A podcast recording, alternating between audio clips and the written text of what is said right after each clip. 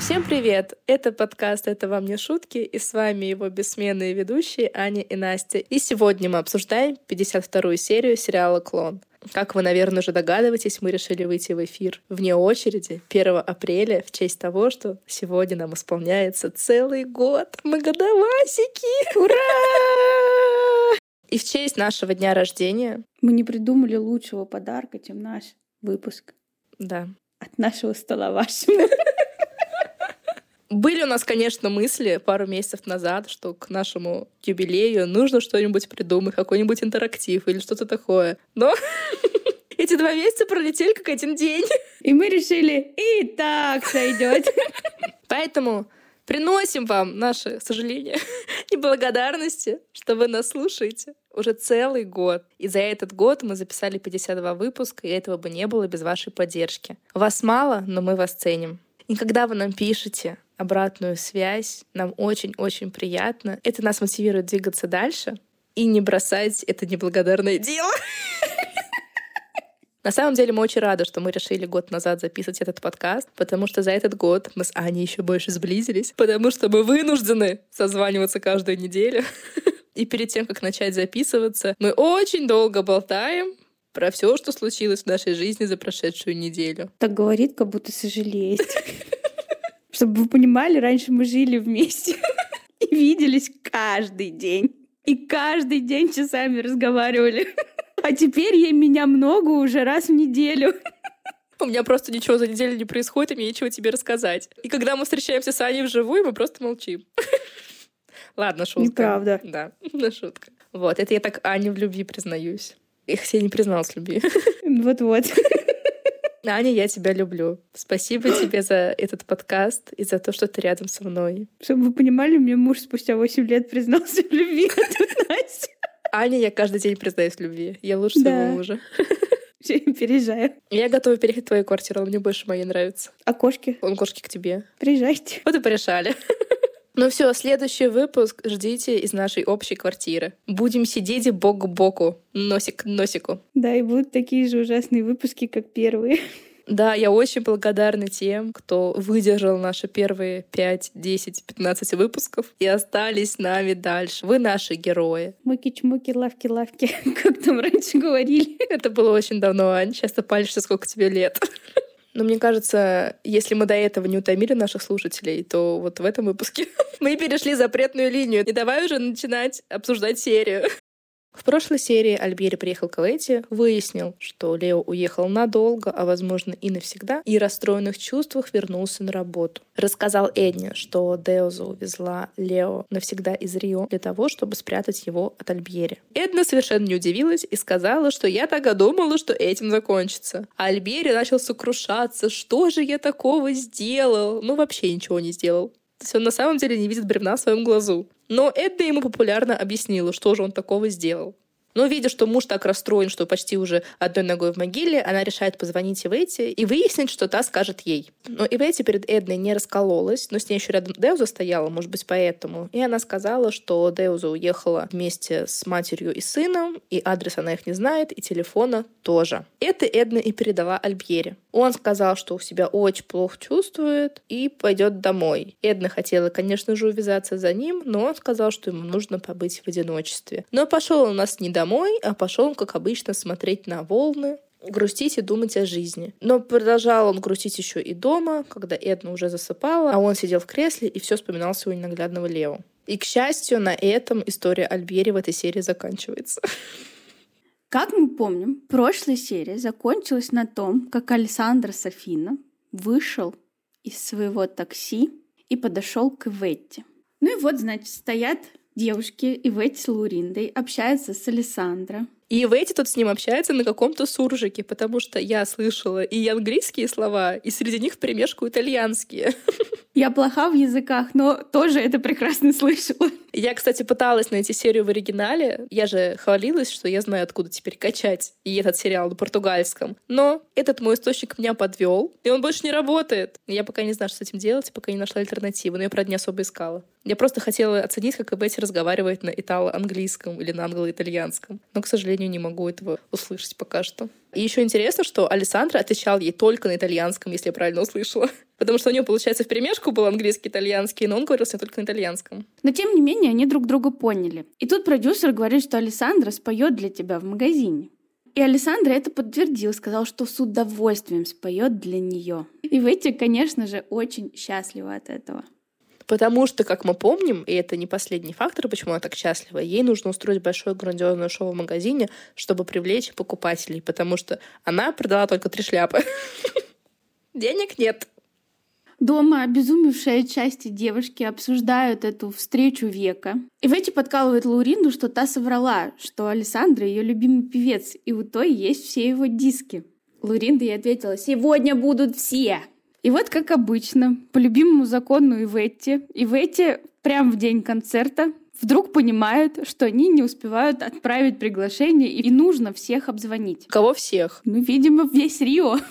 Просто открыть телефонную книгу шпарить по справочнику. Лауринда ей сказала, что пока она ехала в такси, всем подряд на улице раздавала флаеры. Как это выглядело? Она из окна высовывалась и раскидывала листовки. Лучше было просто кричать на улице. И Вейти, кстати, одобрила такой ход. Ну и вот наступает вечер. У магазина много-много людей. И мероприятие само проходило, получается, не в самом магазине, а на площадке перед магазином. Я так поняла, что прям на дороге. Да, там как-то странно так это все выглядело. Там вокруг, получается, все фасады зданий были украшены раскрытыми зонтиками. И перед самим магазином есть какая-то круглая маленькая такая площадочка, похожая вообще на фонтан. Но я так поняла, ее прям выстроили вот только вот. А, то есть, получается, это маленькая сценка для Александра, правильно? Да. Она очень маленькая, это, ну, размером с фонтанчик такой небольшой. Я очень плохо смотрела, на самом деле, эту сцену, потому что я витала в облаках. А как там вообще все было устроено? Там были какие-то закуски, кейтеринг Нет, или что-то ну такое? ты чего? То есть просто она завлекала всех тем, что придет певец, поет на этой площадочке, и все? Да. Ни подарков, ни цветов, Нет. ни внимания. Это не наши методы, Настя. Но я все-таки думаю, что и в этих в будущем научится устраивать светские рауты. Она просто набивает шишки пока что. Хотя, несмотря на это, народ-то был куча. Да, народу, кстати, было очень много. Ну, по- вокруг, по крайней мере. Ну, либо это просто какие-то зеваки мимо проходили. Ну так они, может, и думали то, что будут подарки раздавать. Потому что вот Лаурин даже не знала, кто такой Александр Софина. И я думаю, что основная часть населения Рио тоже этого не знала. Тогда почему так много народу? Мне кажется, они завлекали подарочками, потому что Иветти там еще притащила какой-то большой пакет с платочками и попросила Лауринду их раздавать или что-то такое. Развесить. Она просила их развесить. А Я думала, как раз, может, подарочки были. Ну, в общем, странно. Я так поняла, что зонтики нужно было еще задрапировать платочками. Там просто был какой-то момент, какие-то девочки там танцевали, платочками этими махали, такое ощущение, как будто бы они просто такие тряпки нарезали белые и вот этими обрывками хаотично махали. Это для эффекту. Ну и декор в виде зонтиков тоже был достаточно странный. К этим женщинам с платочками максимально, да? Поэтому я не очень поняла концепт мероприятия, честно говоря. Да это все не важно. Главное, что он поет и рядом типа красиво. И поет не абы что. Да, а ее ту самую. Но пока он еще не поет, и Ветти пытается заставить Лауринду работать, как раз-таки развесить те самые платочки. Но та говорит, это все тлен, я лучше пойду помогу певцу. И Ветти ей говорит, стопэ, ты не знаешь ни английского, ни итальянского. Сиди на месте. На что Луринда ей отвечает, я вообще-то уже пару слов выучила и могу с ним спокойно изъясняться. Мне кажется, она недалеко от Эвети ушла. Поэтому почему бы нет? Но девочку уже опередила Норма, которая там вовсю окучивает Александра. И Ветти с Луриндой это видит. И Ветти тут же ее зовет к себе и говорит, иди сюда. И сама подплывает к певцу показывает им эту импровизированную круглую сцену, а тот на нее смотрит и вместе с продюсером задают один и тот же вопрос. Где портер? Этот вопрос застал Иветти врасплох, потому что она подумала, что они считают, что не будет людей. Но она им сказала то, что зрители придут, когда он начнет петь. И вроде как всех все устроило. Ну вот пока подготовка шла полным ходом, Лауринда побежала звать Деузу на этот праздник жизни, а Деуза стоит, смотрит в оконце и плачет. И заявляет, что она переезжает в пора, потому что жить без сына она больше не может, и пошла собирать сумки. Прям вот в этот вечер ей нужно было пойти и в этот момент идти собирать сумки. В ночи. Это же не подождет. Ну уж можно было пойти послушать. Ну не говори, да. Лауринда недоумевает и спрашивает, почему именно сейчас и почему ты приняла такое решение. А Деуза ей говорит, что все в Рио потеряло для нее смысл. Танцзал, ее клиентке и даже Эдвалду. Ну ничего себе! И тут Лауринда, кстати, замечает, что ты в этом пора с ума сойдешь от скуки, от тоски. Вот поэтому Деуза можно было спуститься и напоследок послушать концерт. Чтобы понять, что ты теряешь. Но тут Лауринда услышала звуки музыки и бросила плакать Деузу одну и побежала слушать концерта. Ну и вот внизу все собрались, смотрят, как Александра поет и радуются. И Луринда спрашивает, а придет ли Леонидас? Но Иветти говорит, что Леонидаса не будет, ведь он на нее обижен из-за фотографии, Непонятно почему. И Луринда ей замечает, что афишу он все-таки сделал. И говорит, очень хорошая афиша. Что много народ пришло. Точно пообещал подарки. На что Иветти ей заявляет, что она-то ведет себя по отношению к нему лучше, чем он к ней. Потому что она скрашивает его жизнь. И Луринда себе так спрашивает, ты правда так думаешь? Она, кстати, постоянно ей такой вопрос задает, когда Иветти начинает размышлять о том, какая она замечательная для Леондис и какой Леондис ужасный по отношению к ней. И она все время, ты правда так думаешь? Да, Луринда здесь еще добавила, что мне жаль этого львеночка, ты его уже измучила. На что Иветти ей ответила, только тебе придет в голову жалеть мужчин. Мне кажется, это станет заголовком этого выпуска. Ну и вот пока Александра поет эту замечательную песню, он подходит к Иветте, она ему засовывает леопердовый платочек в нагрудный карман и шепчет Лауринде, что выставит на аукцион все, до чего он дотронется. Вот он, он бизнес-план. Умно, умно. Видимо, эти платочки, которыми сейчас машут женщины вокруг него, тоже будут проданы. Дышали с ним этим воздухом. И тут в толпе Иветти видит Леонидаса. Она сразу же бежит к нему, очень рада его видеть, и говорит, что пригласила сегодня только его. С тех фотографий, в смысле? И Ветти спрашивает, помнит ли он эту песню. Леондес отвечает, конечно, помню. Мы танцевали под нее в Марокко. Естественно. Где же еще? Откуда там была эта песня? Как? Но на этот вопрос нам никто не ответил. И нам не показывали такую сцену, насколько я помню, да, в Марокко? Да. Она только там ему в номере танцевала в костюме Адалиски танец и на велосипеде ездила. Лунату не было замечено. Да, но тогда мы не знаем, танцевали ли они, а вот сейчас они точно начали под нее танцевать. К сожалению, эта замечательная и светлая линия подошла к концу, и сейчас я вынуждена рассказывать про маленького Лео. Это официально мой самый нелюбимый персонаж пока что в этом сериале. Я Эдвалду люблю больше, чем Лео. И вы сейчас узнаете, почему. Лео, пока он ехал с бабушкой в автобусе в пара, всю дорогу выносил бедный Массиньи мозг, что он хочет к папе. Кричал, ругался, что он не хочет видеть мать, не нужна ему ни она, ни бабушка, и сказал, что от Массиньи сбежит. Бедная Массинья на старость лет ей такой мирский внук. За что? За что? И вот проходит сколько-то там дней, ну, там, наверное, не больше пары-тройки, и нам показывают, как Лео обживается у бабушки. То бишь никак. Массини, получается, живет в частном доме, и у нее вокруг много кур, коров и всякое такое. В общем, прелестная деревенская жизнь. Лео продолжает, как плохой чат-бот 1999 года выпуска, орать, что хочет к папе. И ничего больше мы от него не слышим. Просит папе позвонить, но телефона, оказывается, нет. Вот поэтому, кстати говоря, Деуза не могла позвонить ей, пообщаться с сыном. Телефон только есть в городе. Массинья не поощряет этого маленького засранца. Она пытается его как-то развлечь и показывает ему маленького цыпленка. Лео, правда, продолжает что-то там бухтеть, но при виде цыпленка уже немножко улыбается. Новая сцена. Лео продолжает издеваться над бабушкой, говорит ей, что ее не любит и не хочет жить ни с ней, ни с матерью. Она ему в это время принесла еды, он там все время в каких-то кустах сидит. И она ему с доставкой к кустам принесла, получается, рис с курочкой. Говорит, есть не буду, но она все равно ему еду поставила на землю, пошла там стирать. Но голод вам не тетка, и поэтому Лео все как миленький сожрал. И еще и вылезал. Цена 150 -я. Лео продолжает страдать по отцу, плакать, рыдать, вносить мозг бабушке, орать, что никого не любит, не будет есть, не будет спать и только хочет к папе.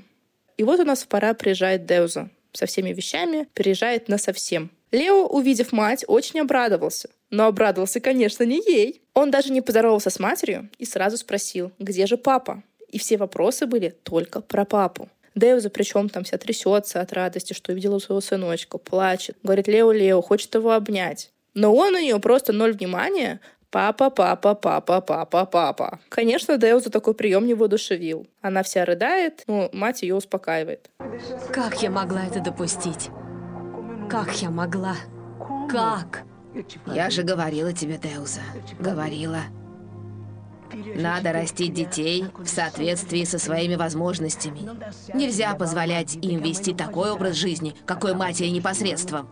Так они привыкают к тому, чего не могут иметь. Он был так привязан ко мне, мама. Лео не отходил от меня. Он был так ласков со мной. А ты видела, как он теперь на меня смотрит? Как будто я ему чужая. Он зол на тебя. Он считает, что ты лишила его хорошей жизни.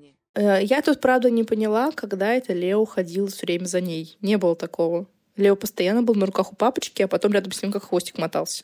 Да, тут, конечно, мне очень сильно жалко, потому что этот сын, свет в оконце, она его так ждала, пожертвовала своей любовью. Да, эта любовь была к Эдвалду, но все же пожертвовала своей любовью, чтобы этого ребеночка родить, выносила его одна, без поддержки мужчины. А тут просто ей плюют в душу каждый день.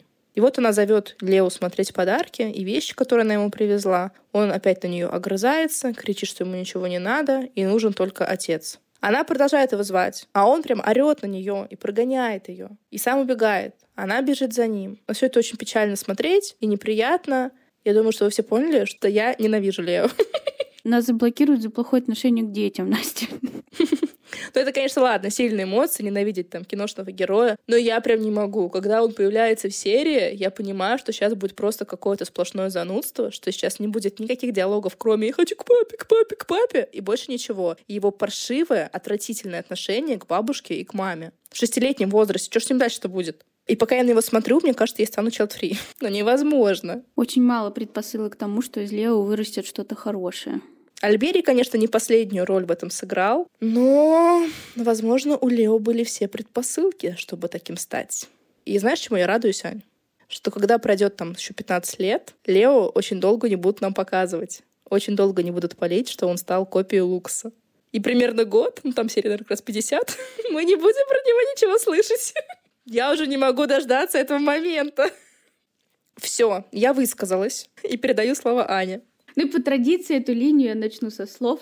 Что же у нас сейчас в доме Феррас? А там Маиза, как и обещала, привезла Мел. Далва сказала, что она очень-очень соскучилась. А я так поняла, что прошел всего лишь один день. Один вечер даже. Мел, как только очутилась на руках у Далва, сразу же сообщила, что видела Лео. Далва спросила, а где, где, где ты его видела? Мел сказала, что когда ехала в машине, видела его в соседнем такси. А Маиза поднялась к Лукусу. Он спросил, «Зачем ты пришла? Вы же собирались ехать к психологу». Но та сказала, что решила поехать прямиком сюда, потому что не знает, есть ли толк в этом психологе. А может, нужно попробовать походить, чтобы узнать, есть ли толк в этом психологе? Да, потому что были они там один раз. Но это все-таки 80-е, может быть, они тогда не верили в чудо психологии. А такое мнение про психологов у Маизы сложилось, потому что произошел случай в машине, Лука спрашивает, а что по этому поводу говорит психолог? А психолог говорит, что Мел себя чувствует одинокой. Но Маиза не понимает, как так, ведь у нее много друзей. Она ходит в школу. То есть ее уже успели записать в школу, и она уже прям даже ходит туда. Как-то очень быстро время прошло. Да, вроде два дня назад еще не ходила в школу, а тут уже пошла. Лукас тут пространственно заметил, что странно, что Лео является Мел только на улице. Маиза, как и мы, не поняла, к чему это. Просто размышления вслух. В общем, Маиза в отчаянии от сложившейся ситуации с Мел. Вечером на семейном совете Леонидас говорит, что сейчас не время для развода. Может, вам стоит перестать думать о себе и поставить на первое место интересы дочери? Сеньор Леонидас. По-моему, мы уделяем ей достаточно внимания. Мы разводимся по-хорошему. Вы ведете себя хорошо по отношению друг к другу. Вы абсолютно спокойны. А может ли быть спокоен при этом ребенок? Вы не думаете о том, как себя чувствует ваша дочь. Ее внезапно увезли из дома, где она родилась. Оторвали от людей, которых она привыкла видеть каждый день. Сеньор Леонидас, моей мамы? Я знаю, знаю. В доме твоей мамы она окружена заботой и любовью. Но этот дом для нее чужой, непривычный. Недаром психолог говорит, что она испытывает чувство неуверенности. Ведь она так сказала, неуверенности. Да, именно так. Мэл не испытывает ничего, ей пофиг. Ей совершенно пофиг. Как дети, пережившие развод, мы можем говорить свое экспертное мнение.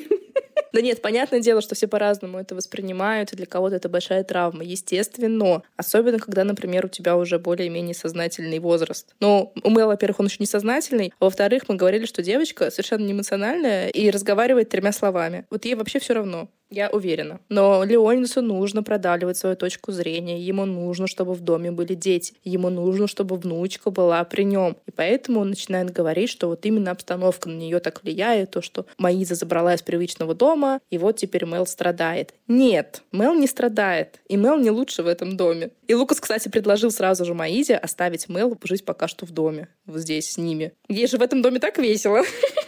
И так здорово быть без мамы. И напоминаем, что Леонидас и Лукас постоянно на работе, либо я не знаю где. И с внучкой и с дочкой время особо не проводят. А на попечение Далвы ее оставлять опасно. Потому что у Далвы какие-то навязчивые идеи про эзотерику, про спиритические сеансы и прочее. Не самое хорошее, мне кажется, влияние на юный, не сформировавшийся детский мозг. Но Маиза тут, кстати, предложение Лукаса категорически отвергает. Молодец. А Леонидас? Решил их оставить с фразой «Остаетесь здесь, принимайте решение, и пока не примете, никуда не уходите». И ушел к себе в кабинет. К нему сразу прибежала Далва с гениальным решением, что вот прям необходимо провести спиритический сеанс. Он бы решил все проблемы. Но Леонидас ей говорит, окстись, никаких сеансов. И как раз в этот момент входят Лукас и Маиза. И Лукас объявляет, что они решили попробовать еще раз ради Мэл и взяли за руки. «Галя! Отмена!» Быстро они все обсудили, да? Прошло, по-моему, минуты три, как Леонидас их оставил. А я знаю, что подумала? Такую интересную мыслю, что Лео уже в своем шестилетнем возрасте испортил жизнь Лукасу. И я сейчас объясню, почему. Вот так совпало. То, что пока была Мэл маленькая, она делала не в дело и видела этого Лео то на пляже, то на дископлощадке, то в машине. И по счастливому сечению обстоятельств Альбери сошел с ума, и Деуза решила оградить Лео от Альбери и увезла к матери в деревню. Именно вот сейчас когда его видела несколько раз Мел, и когда уже все подумали, что Мел сходит с ума. И таким образом, Лукус уже был намерен разводиться, уже навострил свои лыжи за Жади в Марокко, не спросив ее разрешения. Но из-за того, что Леонидас вселил в голову Маиза и Лукаса мысль, что Мел страдает из-за их развода, и лучше девочке жить в полной семье и в этом доме, где она привыкла, хотя Мел совершенно все равно, как мы про это говорили. И дети быстро адаптируются, тем более такие маленькие, к новым условиям. И из-за комплекса этих факторов Лукас решил податься на манипуляцию Леонидаса и предложил Маизе возобновить их отношения, их семейную жизнь, я не знаю что. И, конечно же, сейчас окажется, что у Мел чудесным образом прошли эти видения, потому что Диогу ей больше не будет нигде являться, потому что Лео у нас в пора. И Маиза с Лукасом, конечно же, придут к выводу, что это все только из-за того, что они придумали разводиться и решили тянуть лямку этого безнадежного брака ради Мел. И таким образом Лео сломал жизни Маизе и Лукасу. Как тебе такой поворот? И Мел еще заодно. Да, и Мел побочная жертва. Одним ударом. Просто своим лицом, так сказать. Но все равно, получается, главный злодей это Альбьери. Но они действуют в паре. Напарники. Поэтому все началось вот тогда. Все пошло по одному месту, тогда, когда Маиза с Лукасом хотели разводиться и не развелись из-за того, что Мел встречалась с Лео. Ну все, оставляем эти скучные линии. И, наконец-то, мы поговорим сейчас про что-то интересненькое. Семейство Мухаммеда приехало на такси к дому в Рио с Назирой во голове. И она выходит из такси, оглядывается и говорит, что Рио — это лучший город на Земле. Говорит Мухаммеду, что навсегда останется в Рио. Навсегда останусь с вами. А как же замуж? Она же должна, по идее, оставаться не с вами, а просто в Рио. Может, она решила держать интригу? А, кстати, да, возможно, Мухаммед не знает про ее коварные планы. Но этих слов «останусь с вами» было достаточно, чтобы очень расстроить Латифу. Мухаммед причем говорит, что он так рад, что она останется с ними, и ищет подтверждение у своей жены, конечно же. Та сквозь слезы отвечает, что тоже очень рада. И тут, кстати, мы узнаем между делом, что они через месяц приезжают уже в новый дом, который купил Мухаммед, рядом с новым магазином. Назира не может успокоиться и зайти просто в дом. Она обцеловала всех женщин, которые были в округе. Латифа целует Самиру и говорит дочке, ты посмотри на свою тетю. Раньше она ни с кем не разговаривала. Что делает письмо любви от Эдвалду, Аня? Может, нам тоже нужен такой мужчина? Может, нам нужно просто письмо? И из разговора Латифы и Мухаммеда мы узнаем то, что за магазином присматривал Мустафа, если я не ошибаюсь, правильно? Да. Но нам пока что его не показывали, но покажут, получается, там через 15 лет. Просто когда они в Фес уехали, такое ощущение, как будто бы они просто все дела бросили и стартанули туда рожать. А оказывается, нет, все таки кто-то работал в магазине. Пока, значит, они там суетятся, раскладывают вещи, Назира задумалась, что адрес Эдвалду-то она не знает, он ей его не написал и не понимает, где его искать. То есть она хочет сделать первый шаг сама и найти Эдвалду, как самая настоящая феминистка Каира. Я правильно понимаю? И тут Назира вспоминает про танцзал. Латифа в спальне, говорит Мухаммеду, что вот, и так боялся, что у нас не будет детей. А вот Самира. И это только начало. Наш дом будет полон детей, я тебе обещаю. Но тут же вспоминает, что он так и не дал письменное обещание, что не возьмет вторую жену. Так она сама потом его не взяла. Косяк. Он, как настоящий мужчина Казанова, начал лить ей в уши, что подписывать ему ничего не надо, раз у него есть его красавица Латифа. Этого ей хватило. Хотя, как говорится, доверяй, но проверяй. И желательно иметь бумажечку с подписью. Но Латифа этому рада, они опять целуются, обнимаются и все такое. Вечером семейство сидит за ужином, и Назира притворяется, что очень хочет спать. Но Латиф и Мухаммед бодры и веселы и хотят слушать музыку на новых дисках, которые купил Мухаммед. Назира говорит, что нужно идти спать после такого долгого перелета. Но Латифа против и говорит, хочу слушать музыку здесь и сейчас. И тут Назира применяет последнее оружие, говорит, что у Латифа пропадет молоко от недосыпа. Мухаммед тут же вскочил, встрепенулся, напугался и отправил жену спать немедля. Говорит ей, что Назира специалист в этих делах. Откуда? Я тоже не поняла. Насколько я знаю, Назира никого не кормила грудью. Назира, перед тем, как они уходят в спальню, дает им наказ ни в коем случае ее не будить, даже если потолок обвалится, я, говорит, вообще ничего не услышу. К чему бы это? Она бежит в свою комнату, наряжается и достает газетку из-под матраса, а там адрес танзала. Она его запомнила и выбежала на улицу ловить такси. Причем она хитро продуманно ловила не около дома, а куда-то за угол забежала. Как мы помним, такси в Рио по счетчику. И как мы помним, семейству Рашидов такое не по душе. Назир этих счетчиков не признает. Говорит, как это так? Мне нужна твердая сумма. Иначе вдруг, когда мы доедем, мне ваша сумма не понравится. Таксист пытается ей что-то объяснить, но, похоже, безуспешно, потому что мне показалось, что Назира его продавила, и потом все-таки села в такси. И вот она нарядная, в шелках и в золоте, приезжает в танзал. На входе стоит друг Эдвалду. Он вышибал и подрабатывает или кем? Я так понимаю, он администратор танзала. И фейс-контроль вышибала в одном лице. Потому что он ей говорит, что в головных уборах сюда нельзя. Очень зря он это сказал. Что? У нас такие правила. Сюда нельзя входить в головных уборах. Что это за место такое, где женщину заставляют раздеться? Что вы? Кто просит вас раздеваться, мадам? Я только прошу вас снять это покрывало с головы, вот и все. Чтобы я стала выставлять себя на показ, как какая-нибудь падшая женщина? Что? Гореть тебе в аду за это!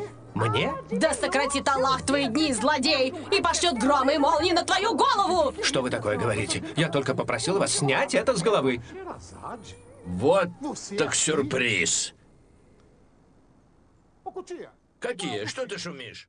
Да, дорогие подписчики, это был Эдвалду собственной персоной в белом костюме. Назира, когда его увидела, сразу как шелковая стала и улыбается во все 32 зуба. Будь тут Жади, она бы подумала «Мактуб». Но это больше похоже на Мактуб, чем то, что у нее с Луксом. И вот Эдвалду по блату в головном уборе проводит ее в зал. И как будто бы не было пяти этих лет, говорит «Вот видишь, выход есть всегда». Откуда? Из дома? Я не поняла, про что он говорит. Говорит, сегодня мы проверим, умеешь ли ты танцевать. Она говорит, я умею. Он хотел ее взять за руку. Она ее тут же одернула и сказала, харам ни-ни, только после свадьбы. Он ее спрашивает, как что танцевать-то?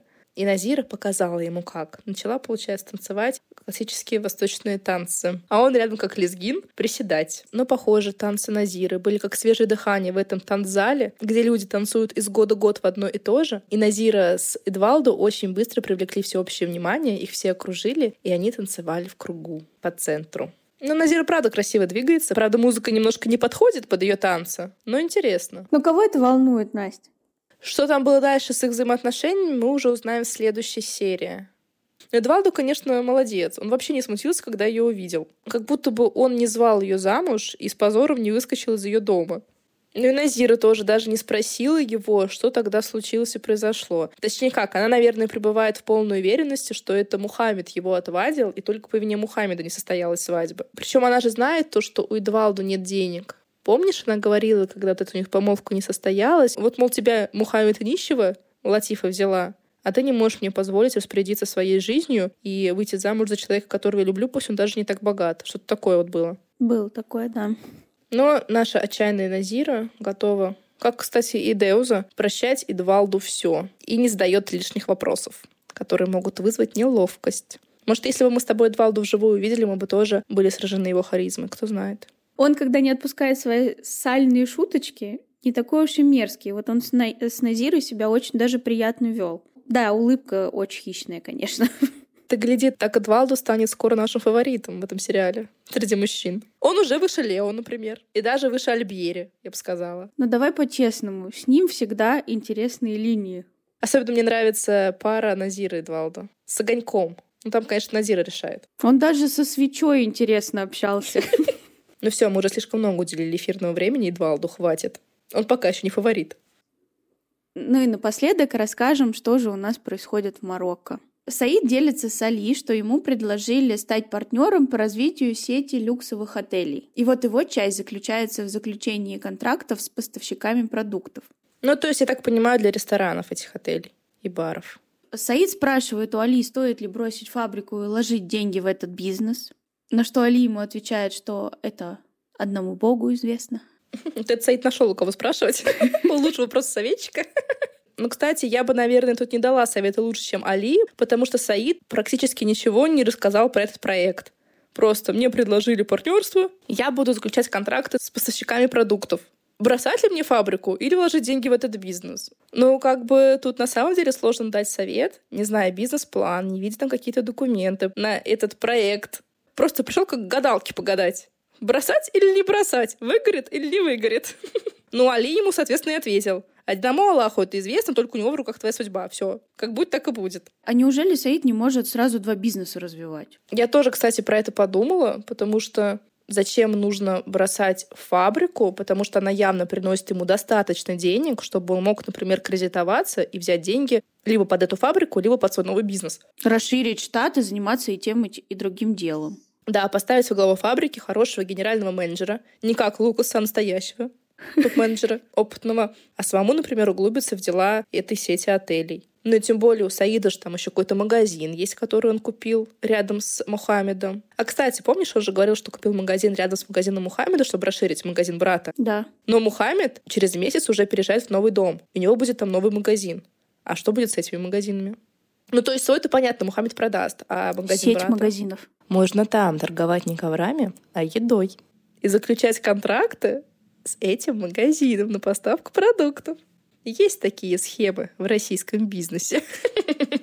Ты давай тут не рассказывай. Но мне кажется, да, это странно продавать фабрику или что он хочет там с ней делать, бросать. Что значит бросать?